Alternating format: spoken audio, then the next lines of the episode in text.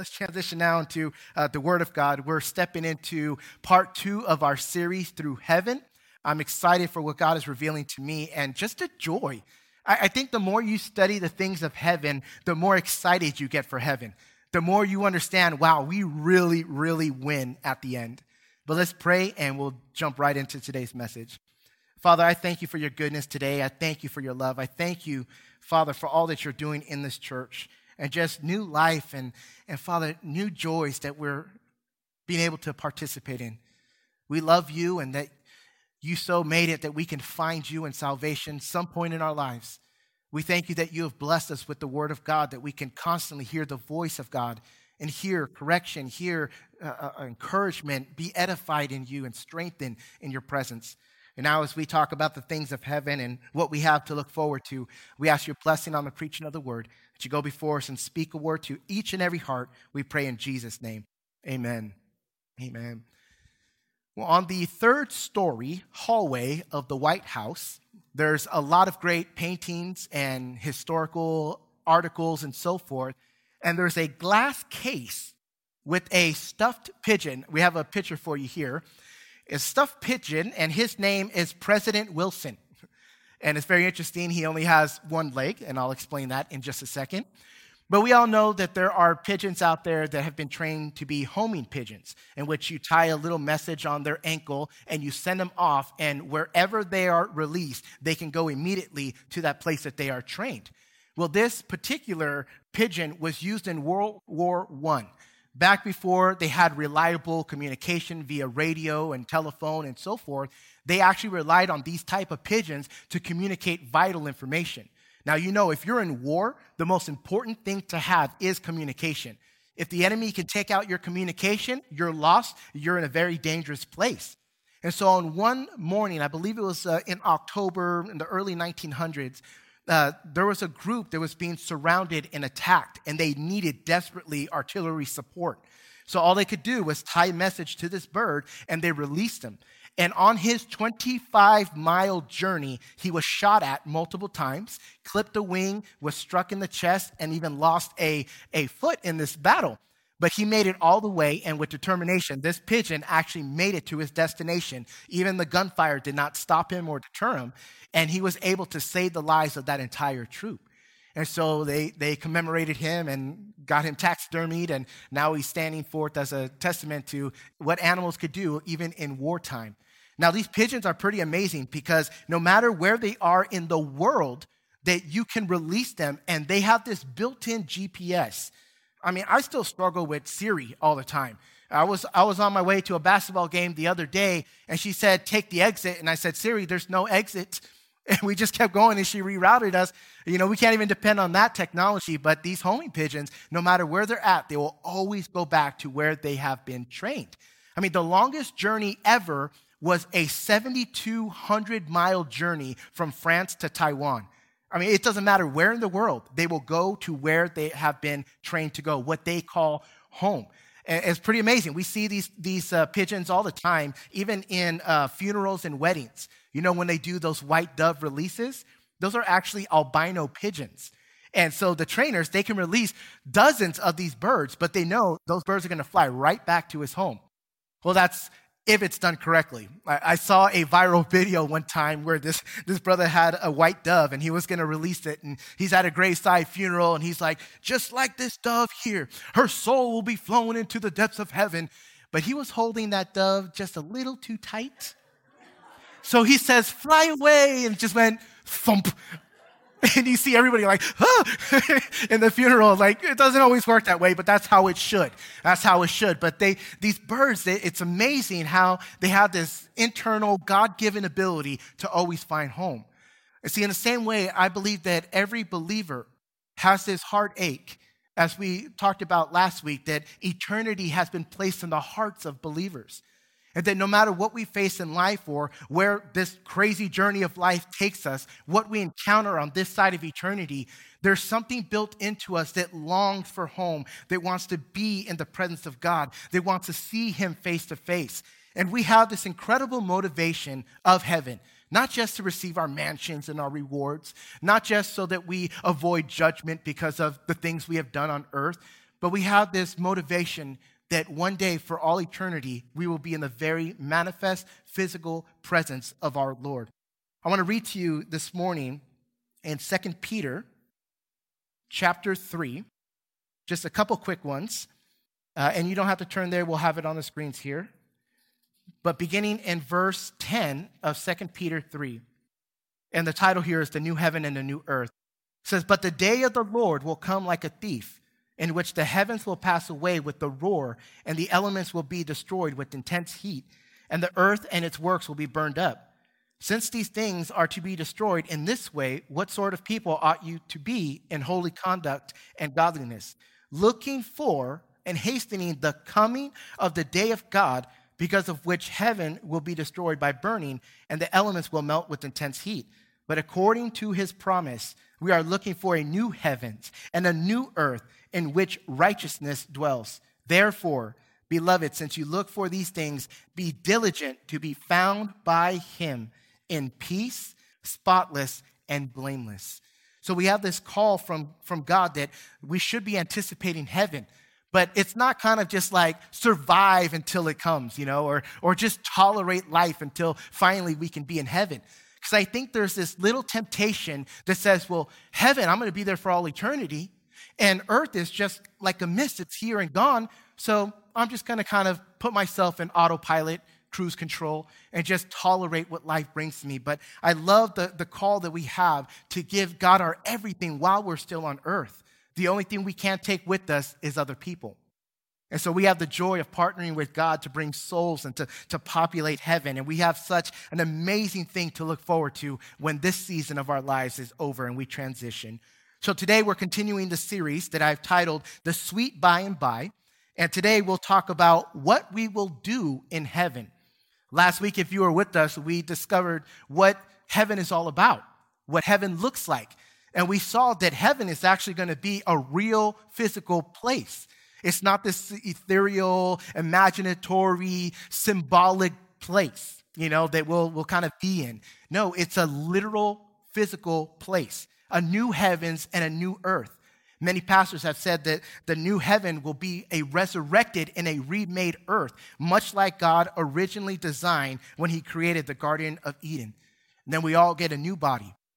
And we can look to Jesus when he was resurrected and he had a physical body where he ate with his, his disciples, where he walked and talked with people and, he, and people could see him. We will be given a new body. My new body in heaven is going to have a six pack and some incredible pecs and all that too, you know? And we will never get tired. We will never grow weary. We will never be sick. And we will have this incredible, overwhelming joy and power that we have being in the presence of God. But today I want to focus on what we will do in heaven, but also the preparation and the expectation we should have for eternity, even right now. And last week I quoted um, an atheist who said, I don't believe in God, I don't believe in the afterlife, but if I did, I would much rather prefer the torment of hell than the absolute boredom of heaven. And still to this day, even believers don't have an idea of what we will do in heaven and how similar some of the things we will do in heaven are to the things that we're doing on earth. Because we're absolutely going to be busy in heaven. And I think that's a joy to me because I think sitting on a cloud playing a harp for all eternity would be like the worst thing for this guy who has ADHD. You know, I want to be at work. Even in paradise, I want to be at work. And so today we're going to look at what we can see and experience and do while we're in heaven. So I'm going to read uh, one of the most famous portions of a future look on heaven, and that is Revelation chapter 22. And I'm going to read the first five verses. Again, this is the vision that the Apostle John had when he was brought up. And multiple places in the book of Revelation, we see that uh, he's given glimpses of heaven and what it will look like, and then the charge and command to write it down so that believers could be encouraged. Revelation chapter 22, verse 1. Then he showed me a river of the water of life clear as crystal, coming from the throne of God and of the Lamb in the middle of its street. On either side of the river was the tree of life, bearing 12 kinds of fruit, yielding its fruit in every month. And the leaves of the tree were for healing of the nations. There will no longer be any curse, and the throne of God and the Lamb will be in it, and his bond servants will serve him.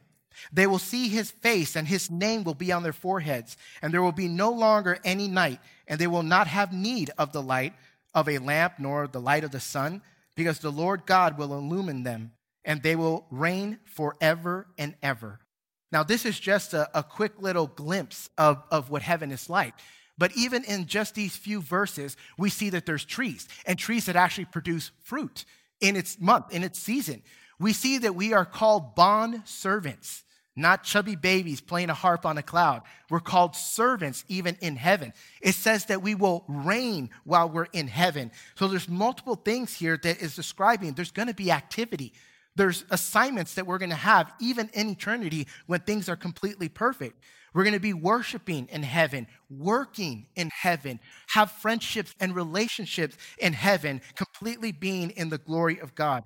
And that's why I think it's so important for us on earth to fully understand and embrace our identity as children of God. Because when I die and I go to heaven, I'm not going to be Pastor Rudy anymore. I'm going to be Rudy, a son of God. They don't need pastors in heaven. They don't need evangelists in heaven. They don't need faith healers in heaven. They don't, they don't need prophets in heaven. Everybody saved, healed, delivered, and restored. But there are some things that we may continue to do in heaven. But we need to know our identity. We need to be prepared. We need to be expecting with excitement what we will encounter while we're in heaven. You know, the next couple months uh, for my family, we're going to partake in a couple trips. In the middle of March, I get to go out to California and pray for me ever since I left California, I never want to go back. I feel like I cross that border and I step into prison. I'm like, all my liberties and freedoms are being taken from me. It feels so good crossing that line back into Texas. But we're going, uh, my grandfather, who was 85 years old, uh, recently passed away, so I get the honor of officiating his celebration of life. So we're going to head out there and on the way home, stop at the Grand Canyon, a place I've never been to, Gabriel's never been to. Then in May, uh, now being in the Foursquare Church, uh, we get to go to the National Foursquare Convention for the very first time. That's going to be in Orlando. And we have uh, worship leaders of ours who serve with us in California. Uh, they're from Miami. They now live up near Orlando. We're going to spend a day with them, go to Universal Studios. They have one of those swamp airboats, you know, where you cruise through like the Everglades. My wife thinks she's going to get me on one of those. We'll see how that goes. we're going to do that and then stop by uh, Nikki's parents' home in southeast Georgia on the way home. So we are literally in my little putt putt of a Prius. We are going to go coast to coast on these trips. So even now, you can imagine the preparation, making sure the tires are good, making sure the car is serviced. What are we going to pack? What are we going to need? What's the weather like? Uh, what hotels have we booked? Where do we want to stay? Who are we going to see while we're there? Planning, planning, planning, planning, planning. So you can imagine if we're doing this for something as simple as a road trip, how much more energy should we be putting forth and where we're going to spend all of eternity? It's not just wait and see what happens. We have a command from God to bring souls with us, to partner with Him in the gospel of Jesus Christ. And we have this amazing thing to look forward to in heaven that we could be preparing for. There, there's so much to look forward to. And right now, we're in the middle of the story. We're absolutely in the middle of the story. Heaven's timeline, you could see in the first three chapters of Genesis and the last couple chapters in Revelation. In Genesis, God created the Garden of Eden where there was no sorrow, no shame, no sickness, no separation, no sin. It was literally heaven on earth. And they walked with God in the cool of the day. That's how it should have been. And that's how it should have stayed. But we know that the original sin, Adam and Eve, they sinned and welcomed sin and death and confusion and destruction into our world. I really wonder when we get to heaven if Adam is just gonna be right behind St. Peter and be like, you know, from the bottom of my heart, my bad, my bad, I'm sorry. Like, you know, uh, can you imagine every soul that comes up, like, man, this could have been so much easier if it wasn't for you, brother, you know? But they ruined it. And so we're in the, this church age, we're in the middle, the middle of the story, preparing for what God is going to do with the new heavens and a new earth and completely restore it to how it should have been, but it can never be ruined again. For all eternity, we're going to be with him. So we have much to look forward to. Uh, in, in heaven, we're going to see past loved ones. We're going to have relationship. There's recognition, even though there is no giving of marriage. We are going to be married, bride of Christ. There will be a marriage. We get to see past loved ones. There's going to be relationships. I mean, it's, it's going to be a perfect world of peace. And again, just being the foodie that I am, I love that in Revelation 22 and also in, in Matthew 8 11, it says that we will dine at the table, the, the marriage supper of the Lamb. In, in Matthew 8, it says that we will sit at the table with Abraham, Isaac, and Jacob. Can you imagine having a conversation with these Bible heroes? Can you imagine asking Mary how, how she managed to raise the Savior of the world, you know, and not freak out over that pressure? You know, and excuse me for the, the cheesiness of this, but I think my humor is still gonna carry in heaven. And if I'm sitting at the table and grubbing on the food and, and I'm gonna do stuff like, uh, uh, hey, Moses, uh, can you pass the manna? And he's gonna kind of roll his eyes because he's sick and tired of that, you know. And, and I'm gonna look at my chicken and, and look at the prophet Elisha and say, hey, it's, um, it's not fully to temperature and fully cooked. Uh, can you, uh, you know, rain down some fire, you know, just get this thing a little bit more charred. He's going to roll his eyes at me. I'm going to look at Lot and say, hey, can you please pass the salt? don't get offended. Don't get offended. I'm going to get in trouble in heaven. I already know it. but so much we get to encounter and experience. And, and I want to break down uh, just a, a, few things that I know for a fact we will do in heaven. So this is in your bulletin. If you're taking notes, please fill out number one, we will worship in heaven. We will worship in heaven. And I'm just going to read to you really quickly. You don't have to turn there. In Revelation chapter 19, Revelation 19, verses 5 through 7 says, And a voice came from the throne saying, Give praise to our God, all you his bondservants, you who fear him, the small and the great. Then I heard something like the voice of a great multitude and like the sound of many waters, and like the sound of a mighty uh, peals of thunder, saying, Hallelujah, for the Lord our God, the Almighty, reigns. We get to worship in, in heaven, and it's not that for 24 7 for all eternities, we're going to be on our faces and on our bellies just worshiping Him. There's going to be parts of that. But I think many people fear that heaven is going to be a nonstop church service. And some of us, like me, a pastor, love church services. Some of us are checking our, our clocks and trying to think of what we're going to have for lunch and like, am I going to do that for all eternity? No, we're going to worship God, but we're going to worship Him in multiple different aspects of what worship is all about. But the main thing is that the main thing is Jesus. And even though we are blessed with so much in heaven, the greatest thing we're going to have is to be face to face with Him and to be able to worship Him for all of eternity. And I say that it takes an infinite time to fully understand God. It's going to take all of eternity. I think that's why heaven is so long. Because we're to learn in heaven, we're to grow in heaven, progress in heaven. And as we're worshiping God, we're to learn more about Him. And it's to take all eternity to fully wrap our minds and hearts around who God is in His fullness. I heard one pastor say that, you know, the, the angels, they bow down and they cry out, Holy, holy, holy is the Lord Almighty all day long, every single day, over and over again. Like, how does that not get old? Well, the reason it doesn't get old, I believe, is that every time the angels bow down, they say, Holy, holy, holy. They raise back up and see the Father again, and they get a new revelation of who He is. And it causes them to cry out again. Can you imagine that, that God is so in depth of his love and his power and his majesty and, and his sovereignty and all his character that we can literally bow down and worship him, come back up, learn something new about him, bow down again for all eternity, growing and learning and worshiping him. We have so much to look forward to, but we get to walk into the fullness of joy, a new earth, like a Garden of Eden all over again that'll never get ruined, where we get to walk with God in the cool of the day to hear his voice, to, to share stories with him, and most importantly, to worship him and to grow in him. Number two, not only will we worship in heaven, but we will work in heaven. We will work in heaven. And how do I know that? Well, in John chapter 5, verse 7, Jesus says, My Father is always at his work, and I too am always working. So if God is currently in heaven working, we can assume that you and I will be working as well you and I can assume that there is work to be done while we're there. And, you know, work is not a curse. I know some of us think it is, you know, as we're staring in that cubicle and there's hump day and there's TGIF and it seems like a chore. I completely understand that. Been there, done that, got the t shirt. But the work in heaven is a glorified work.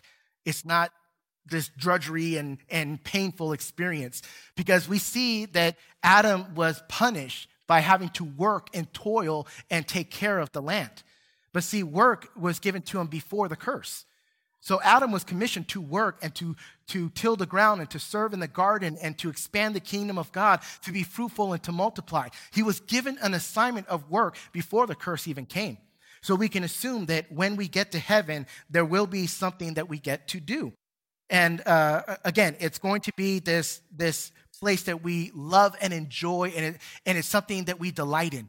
Some pastors have said that the work, the job, so to say, that you have in heaven is currently what you love to do. So I don't know what I'm going to do in heaven because I know I'm going to be unemployed. So I got to pick a new hobby. Maybe I'll be a football player. I don't know, you know.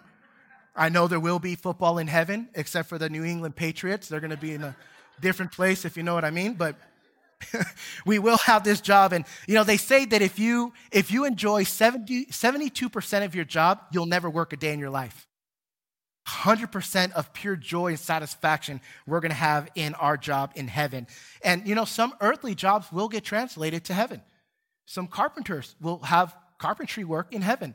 You know, some artists will have artwork to do in heaven. You know, sorry if you're a nurse, you're going to be unemployed.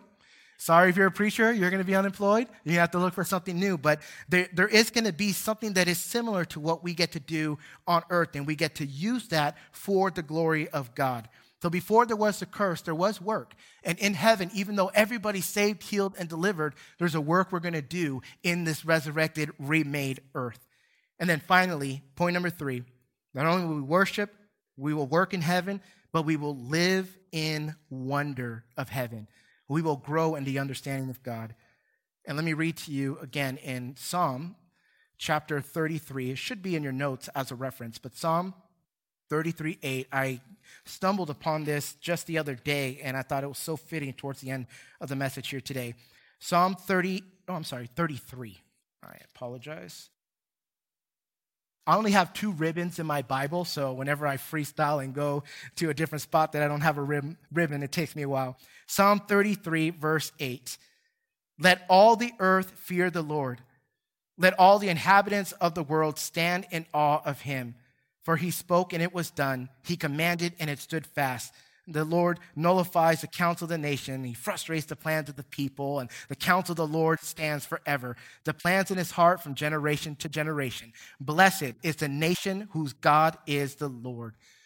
Just the standing in awe, the standing in awe. So before we even transition into heaven, I believe that the greatest commandment we can have in our heart, other than to love the Lord our God with all our heart, soul, and mind, and to love other people in the same way, is to live with this great awe and expectation of what heaven is going to be like. I encourage you and I challenge you let God's love and his presence be the thing that fuels you to keep your eyes fixated on things above and not on the things below here in this world. And to conclude, before I pray here, uh, I've been on several missions trips and I love my home. I love quiet. I'm a natural introvert. So when God calls me to the mission field for a small amount of time, it really is a sacrifice of praise because I don't want to be there. I love serving, but I, I don't like to be away from home. I don't like to be in a place of unknown uncertainties and so forth. So I remember one time going to Central America for a missions trip. I remember that I got on a plane and flew from San Diego all the way to Miami had a five hour layover, then got on a plane from Miami to Managua, Nicaragua. And from that entire journey, from leaving my house in San Diego to getting on a bus after fighting with, well, after having to bribe customs uh, to allow us to keep our CDs and our Bibles and our materials, that whole process from leaving my house to stepping into the hotel in Nicaragua was 24 hours. And I don't know if you can sleep on a plane. I can't. Uh, you know, I've had several surgeries in my ear. It's very painful. I can't sleep on a plane. I don't even try anymore. So we were on a red eye flight and I stayed up the entire night. So it's been 24 hours, barely any food, a lot of frustration, a lot of travel. And I don't know if you're like me, but if I don't get enough sleep, I'm like a toddler who forgot their nap. And uh, it's not pretty. It's pretty pathetic. So I'm just sitting there like, I got to be here for two weeks. I'm away from my family. I don't know if you've ever been to Costa Rica or Nicaragua. It is hot. You think Texas is hot? Texas is a cool breeze compared to the, the, heat that's over there. And I'm just, you know, letting myself get in my mind and get discouraged. And I remember I had an iPad with me, and this was several years ago, but this hotel, praise God, had Wi Fi. I was like, oh, thank you, Jesus. So I went to the front desk, I got the password, and I remember sitting on this little bench in the lobby in this incredible heat, and I connect FaceTime to Nikki and to Gabe. I spent maybe five minutes just chatting, telling them the story, telling them about the best tamales I've ever had in my life in an airport. Oh my Lord. And I'm just for five minutes. And I remember saying goodbye, you know, because um, the, the Wi Fi was limited. And I slept the best night of sleep I've ever had in my life. I fell asleep with peace and with joy, and I felt connected to my family, even though they were 2,000 miles away. And I share that uh, in a hopes of encouraging us that one day we're going to be in a place where we can only dream of. But for now, it's that future promise of heaven. It's that current promise of his presence that should be the thing that relaxes us, gives us peace in the middle of all of life's storms. I pray that we keep heaven before us constantly. You can't be so heavenly minded that you are of an earthly good because you're blessing others and wanting to take them with you. So, Father, in the name of Jesus, I thank you for this precious promise we have in you that for a little while we may experience suffering. For a little while we may be going through the torments of the sin that this ripple effect from the original. But thank you for the promise we have. Thank you that we are healed and protected and guided by you, filled of your Holy Spirit, having your presence ever before us. Thank you that we can cry out to you, and from heaven you hear us and can speak to us. Thank you for the word of God that sharpens us and encourages us. And now, as we continue to navigate through uh, just the joy of discovering more of heaven, I pray that my friends here would become more excited, that joy would be increased in their heart, knowing and understanding and revisiting what it's going to be like to be in your arms and in your presence for all eternity. As we begin a new week with work, with education, with chores, with sporting events, and all the things that we need to do as good stewards of our time and what you have blessed us with. We pray that we would still keep the presence of God as the foremost and, and just the absolute priority, but that our hearts would be fixated on heaven, that it would edify us and build us up and let joy increase in our hearts. So bless my friends as we begin a new week. May we go in your favor, may we go in your love. In Jesus' mighty name, amen. Amen. Well, if you're going to be part of our altar workers meeting, we'll meet shortly in the fellowship hall. And if you're not, have a blessed Sunday and uh, go Rams. Go Rams. Go Rams. Bengals. be blessed, family.